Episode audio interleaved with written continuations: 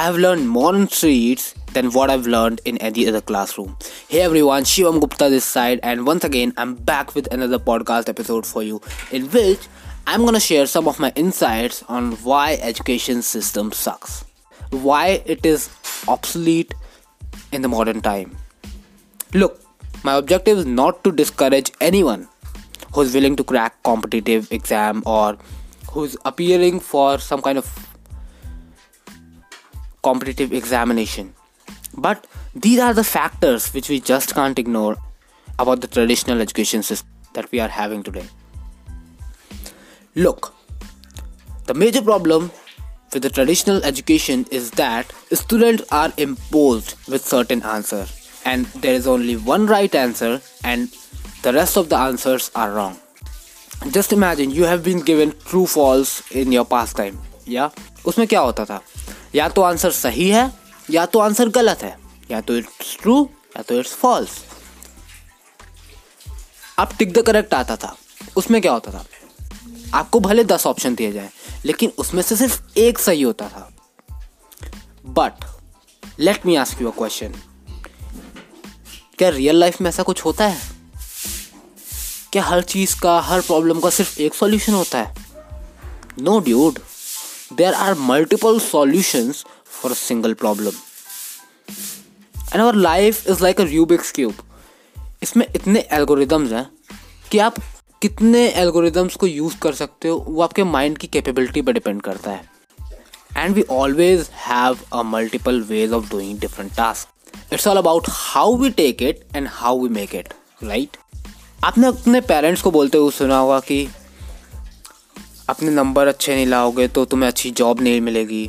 अच्छे कॉलेज में नहीं एडमिशन होगा। E T C E T C E T C वो यार, वो एक बेंच मार्क सेट हो गया नाइन्टी परसेंट लाने का। They are right somewhere because उनके टाइम में एडवाइस बहुत काम की थी। उनके टाइम में अगर कोई एम बी ए कर लिया ना, उसको भगवान की तरफ़ पूजा जाता था। बट आज क्या है हुआ है? आज के टाइम पे M B As are not treated like that अगर आपने आई आई एम से नीचे कहीं भी एम बी ए किया है ना तो आपको वर्थलेस समझा जाएगा। ये फैक्ट है। और इतने एमबीएस प्रोड्यूस हो चुके हैं जितने कंज्यूम नहीं हो पा रहे। But this was the advice that work in their life तो इसीलिए वो एडवाइस आज तक आपको दी जा रही है।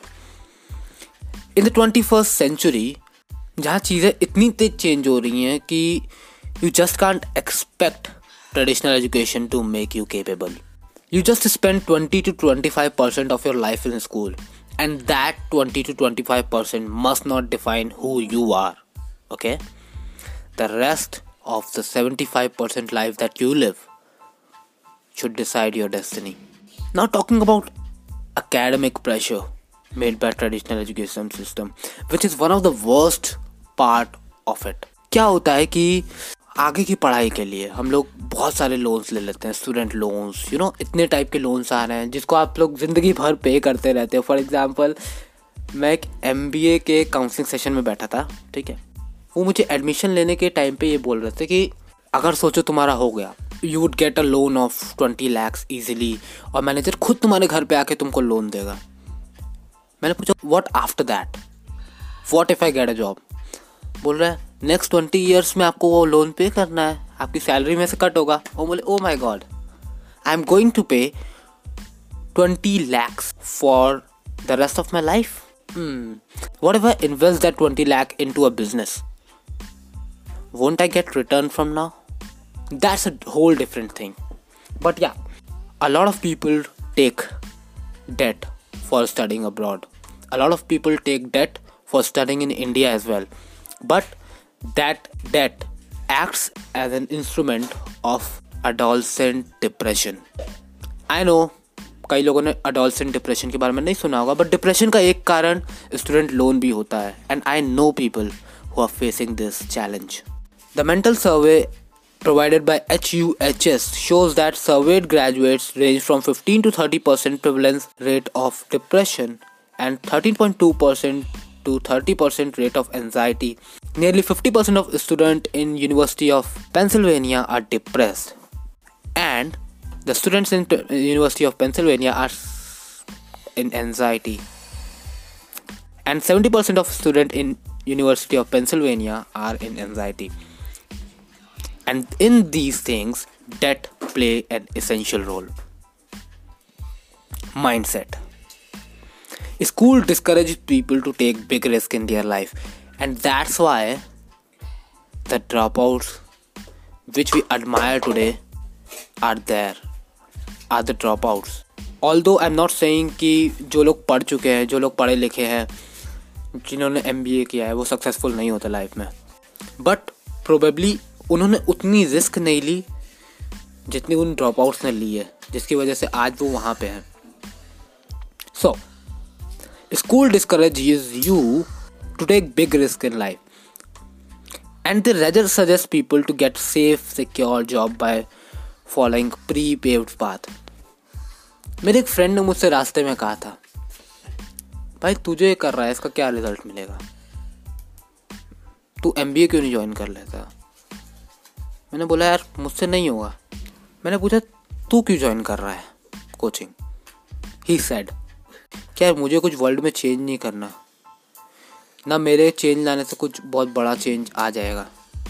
I know the traditional system is wrong but I am following it because एक के चेंज होने से कुछ चेंज नहीं होगा। पूरे वर्ल्ड को चेंज होना पड़ेगा। हाउ एवर आई से कि पहले आपको चेंज होना पड़ेगा, तब वर्ल्ड चेंज होगा। खैर it's good for people who want to become a professional but it's not good for the people who believe in achieving something big. If Bill Gates be where he is today. सोचो, वो किसी cubicle में बैठ के काम कर रहा होता अगर उसने रिस्क नहीं ली होती अपनी लाइफ में इमेजिन विराट कोहली ने अगर टेंथ में अपने मैथ पे ध्यान दे के आगे क्या कहते हैं, पढ़ाई की होती और वो टॉप कर रहे होते आज बट उसका क्या रिज़ल्ट होता क्या उनको उतनी फेम मिलती जिनको आज, जितनी उनको आज मिली है? आज शायद जिस विराट कोहली को हम लोग फ़ील्ड पे इंडिया को रिप्रेजेंट करते हुए देख रहे हैं, वो शायद कहीं और होते हैं। इमेजिन अगर स्टीव जॉब्स ने एमबीए लेके, क्या कहते हैं जॉब ढूंढी होती तो आज एप्पल कंपनी शायद नहीं होती। Well the youth is not entitled we now have much more options than we had with the traditional education system. Life is completely different when we look at out of the spectacles of those traditional obsolete system. There are really more than one right answer and there are really more than one wrong answer. And there are multiple ways of success. Please don't let this 25% of your life define the rest of it there is much more to do. With this, I am putting an end to this beautiful podcast episode. Meet you in the next podcast episode with some amazing knowledge and value. Till then, bye bye.